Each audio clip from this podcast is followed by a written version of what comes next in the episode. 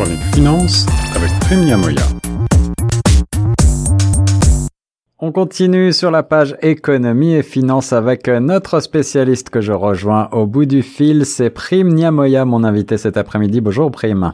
Bonjour Guillaume euh, à mesure que les chiffres de la contamination de la Covid-19 baissent ici au pays, eh bien, euh, on commence à parler de la période post-pandémique avec quand même de nombreuses questions sur le front de l'économie.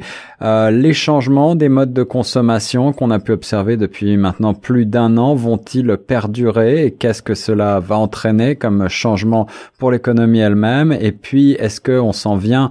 On en a déjà parlé au cours d'une précédente chronique, mais certains économistes ne sont pas d'accord sur le sujet. Est-ce qu'on s'en vient vers euh, une période d'inflation euh, avec des prix qui commencent à, augmenter? En tout cas, on peut l'observer. Alors pour commencer, peut-être on va commencer local avec euh, un petit portrait de l'économie franco-ontarienne. Est-ce que tu peux nous résumer la situation? Absolument. puisque nous sommes en Ontario, je vais parler un tout petit peu de l'économie franco-ontarienne et l'écosystème économique francophone global de la province, c'est, voilà les chiffres. Il y a environ 19 000 PME francophones euh, en province de l'Ontario, soit environ 4% du total des PME de la province, qui représentent quand même 12% du PIB, soit euh, euh, 80 milliards de dollars canadiens, ce qui n'est quand même pas négligeable. En effet, en effet. Alors ça, ce sont des euh, des chiffres qui sont qui ont été publiés par la Fédération des gens d'affaires euh, francophones de l'Ontario, je crois, la FGA. Tout, tout à fait. Et qui projettent euh, aussi d'autres chiffres, euh, par exemple sur les la, la fédération la FGA, qui est la fédération, comme vient des gens d'affaires de l'Ontario, projette qu'en 2031, d'ici quelques années, d'ici dix ans, 45% des PME francophones soient détenues par les femmes. Hmm. Ce qui est quand même un objectif quand même qui me paraît beaucoup trop ambitieux. Un objectif euh, ambitieux. Euh, en ce qui concerne donc euh, l'économie franco-ontarienne, d'après ce que tu as pu voir, elle a beaucoup souffert de la pandémie récemment? Ben, comme tout le reste de, de l'économie, parce que bon, il y a eu quand même des, des, des, des, des un chômage assez élevé, surtout pour les PME qui ont dû mettre au chômage un certain nombre de, travailleurs. Ouais, ouais. Alors ces PME, on les retrouve dans quel secteur en particulier? Dans tout, surtout dans, euh, l'habillement, dans, le, service. Ouais, ah oui. Oui, la restauration, etc. Ils tous les petits métiers. D'accord, d'accord. Mm. Est-ce que tu peux nous en dire un peu plus là sur cette euh, FGA, la Fédération euh, des gens d'affaires de l'Ontario? Oui, la FGA, qui est la Fédération des gens d'affaires de l'Ontario, regroupe environ 4000 membres. 4000 membres, d'accord. Oui, donc son objectif est de renforcer l'écosystème économique francophone. Excellent. Excellent.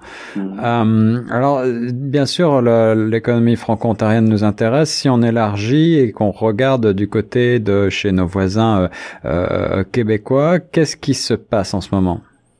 C'est pratiquement la même chose. Euh, sauf que le Québec euh, a connu aussi les mêmes les mêmes problèmes, je dirais même un peu plus prononcés mm-hmm. Mm-hmm. Euh, que le, le, la Covid-19 a laissé quand même des traces profondes sur l'économie, beaucoup plus qu'en Ontario. Alors on, parle de plus en plus de déconfinement. Le déconfinement a, commencé avec euh, chez nous un plan euh, en, trois étapes qui va progressivement donc permettre à l'économie de se relancer. Je crois que c'est un petit peu la même chose du côté de Québec et de Montréal. Oui, oui, oui, les deux provinces d'ailleurs, que ce soit en Ontario ou, au Québec, euh, tous les employeurs véritablement militent pour qu'il y ait un plan de déconfinement global des collectivités, des écoles et entreprises en fonction de l'avancée de la vaccination mhm. et par conséquent du recul de la pandémie. Et ça. aussi, aussi un autre point important, établir avec les autres pays des points de référence communs pour assouplir les restrictions aux frontières, parce qu'il faut, pour redémarrer le tourisme, il faut absolument déconfiner les, frontières. Alors en effet, on pense euh, en particulier au tourisme et puis euh, euh, il y a de nombreux pans de l'économie qui sont interdépendants des relations avec notre grand voisin du Sud, les États-Unis, bien sûr. Ah oui, oui. De toute façon, il faut toujours voir en parallèle l'économie canadienne et l'économie américaine évoluent en général de manière parallèle. C'est ça, et on va y revenir. Euh, pour cette ouverture de, de l'économie, la question que je posais euh, en, en, introduction, c'est celle des changements des modes de consommation. Évidemment, on a beaucoup parlé des modes de consommation euh, davantage en ligne, avec euh, bien entendu le, le, lockdown, le confinement prolongé. et ici à Toronto, on a vécu un confinement particulièrement long. Est-ce que, que, que disent les économistes sur cette sur cette réouverture de l'économie, est-ce qu'on pense que les consommateurs vont être au rendez-vous? Euh, Oui, absolument. C'est déjà le cas d'ailleurs, puisque il y a une augmentation des prix. Euh, S'il y a augmentation des prix, c'est que les consommateurs sont en train de, consommer. Hmm. Donc, euh, les consommateurs sont déjà au rendez-vous euh, de la réouverture de l'économie. Mais est-ce que est-ce que ça veut dire que les modes de consommation vont changer? Est-ce que ça veut dire que l'argent va circuler différemment et que certains certaines entreprises risquent d'être un petit peu euh, laissées sur le carreau si elles n'ont pas euh, pris les devants et si elles ne sont pas passées à une économie peut-être plus numérique?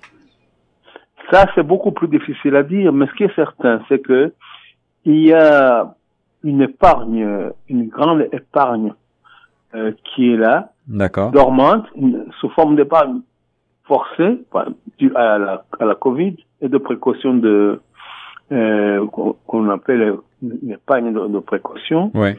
Euh, et donc euh, cette épargne est accumulée depuis la crise sanitaire. Elle va se transmettre dans la consommation, spécialement, comme tu l'as euh, bien dit, dans les services, les restaurants, les voyages, le cinéma, etc. Mm-hmm. Mm-hmm. Donc, on peut déjà anticiper une, un bel automne sur le plan économique. Alors, si on poursuit, on parlait donc euh, par conséquent, avec la reprise de la consommation, de la reprise euh, de, de, la de l'inflation, la hausse des prix qu'on a observé en particulier euh, dès le mois dernier, le mois d'avril, je crois que ça a été une hausse particulièrement sensible. Oui, absolument. Mais cette hausse des prix était déjà anticipée par les économistes. Et la hausse des prix aux États-Unis a été de 4,2%, la plus forte depuis 1982, d'où un débat nourri sur la surchauffe de l'économie. Mhm. Alors, je te donne quelques chiffres. Les voitures aux États-Unis d'occasion ont augmenté de plus de 10%. Les voitures d'occasion, ça c'est étonnant. Oui, il a plus. Pourquoi? Parce que c'est la plus forte hausse depuis 1953. Ah oui. Ah, l'explication est la suivante. Il y a pénurie de voitures neuves causée par un manque de microprocesseurs, comme, comme tu sais. Ah oui. C'est essentiel pour les voitures nouvelles, des microprocesseurs dont le principal producteur est chinois ou taïwanais. D'accord. Et donc ça, c'est une pénurie euh, qui est due également à la pandémie, évidemment. Absolument. Et puis, euh, bon, il y a d'autres prix qui s'emballent également, les billets d'avion. Ouais. Il y a l'hôtellerie. Mais par contre, l'alimentation aux États-Unis a peu progressé. Oui, je crois 0,4%, tu, tu mentionnais là. Mais à terme annuel, c'est quand même autour de 5%. D'accord. Alors donc, euh, ce qui nous amène à cette question, l'inflation aux États-Unis, est-ce que c'est un fantasme ou un risque réel d'après toi? Voilà, alors il y a euh, deux écoles de pensée qui s'affrontent, aussi bien aux États-Unis qu'au Canada par ailleurs. Oui. Il y a la première école est menée par euh, deux économistes qui sont très connus, la Larry Summers, qui est un ancien secrétaire du Trésor, hmm. et Olivier Blanchard, qui est l'ancien directeur général du Fonds monétaire international, ouais. économiste en chef, qui estime que le plan Biden de plus de 1900 1000 milliards de dollars, soit 40% du PIB, est surdimensionné. Hmm. Ce plan vise à aider les ménages pauvres euh, et les collectivités locales. Euh, par contre, euh, cette mesure est appuyée fortement par Jeannette Yellen, la nouvelle secrétaire au Trésor, naturellement Paul Krugman, l'éditorialiste du New York Times et prix Nobel d'économie. En effet, une de tes euh, grandes références, je le sais. Alors, euh, qu'est-ce que soutiennent ces économistes de renom? Bon, ils soutiennent que le plan Biden de 1900, 1900 000 milliards de dollars pour les investissements en infrastructure vont booster l'économie et la croissance économique. D'accord. Mais la croissance économique, aussi bien aux États-Unis qu'au Canada, et sera largement supérieure à 6% d'ailleurs. Et puis il y a des hausses d'impôts qui sont euh, programmées par le gouvernement Biden également? Oui, une partie des, des infrastructures, euh, des investissements en infrastructures seront financés en partie par la hausse des impôts sur les riches et les grandes entreprises, euh, dont le taux va passer de 21 à 28% sur les profits. Pour autant, évidemment, que euh, cette mesure soit approuvée par le Congrès, mmh, mmh. ce qui n'est pas tout à fait certain. Alors tous les économistes que tu as mentionnés, je crois, ils ont tous en commun une formation finalement euh, dans les mêmes universités américaines, n'est-ce pas? Oui, bah, j'ai été un petit peu fouillé dans les archives et d'ailleurs je connais ces économistes puisqu'ils sont la plupart d'entre eux sont contemporains. Et je connais entre autres Blanchard qui doit avoir le même âge que moi. Mhm. Donc, il est intéressant de noter d'ailleurs que les différents économistes que je viens de noter, Yellen, qui est la nouvelle secrétaire d'État au Trésor, Ouais. Famez, l'ancien, Ouais. Blanchard, euh, l'ancien de- du Fonds monétaire international, Paul Krugman, proviennent tous des universités de Harvard, MIT, où, où- où ont, ont étudié, ou ont enseigné, Mhm. et, et par contre, euh, donc, ils partagent une même filiation intellectuelle avec les maîtres à penser communs, Samuelson, Rudiger Dornbusch, Stanley Fischer, qui ont formé une génération d'économistes de renom, dont entre autres Mario Draghi, qui est l'actuel Premier ministre, mais l'ancien gouverneur de la, de la, de la Banque Euro- euh, Centrale Européenne Oui, oui. et Ben Bernanke, ancien gouverneur de la Fed. Et je signale que Yellen est une économiste de renom qui a étudié à Yale, qui a enseigné également à, à Berkeley et à Harvard. Donc, tu vois tout de suite que ce sont les mêmes idées qui sont présentées d'une manière un peu différente, mais il n'y a pas, véritablement pas, de différence entre les différentes écoles de pensée. Voilà. Et puis euh, pour euh, euh, résumer, donc euh, le risque d'inflation, en particulier aux États-Unis, semble relativement limité d'après toutes ces personnes. Et je crois toi-même qui, qui qui a bien connu les grandes inflations galopantes des années 70, tu, tu penses que c'est vraiment deux euh, situations très différentes? Absolument. Je faisais les études d'ailleurs euh, aux États-Unis entre la période de 75-79, la période de la forte inflation, Oui. et ça n'a ni rien à voir avec la situation actuelle. Et personnellement, je ne pense pas que nous en sommes au point de pouvoir parler d'hyperinflation, parce qu'à l'époque, il ne faut pas oublier que l'inflation avait poussé jusqu'à plus de 15%. Mais on espère que les dieux de l'économie t'entendent, mon cher Prime.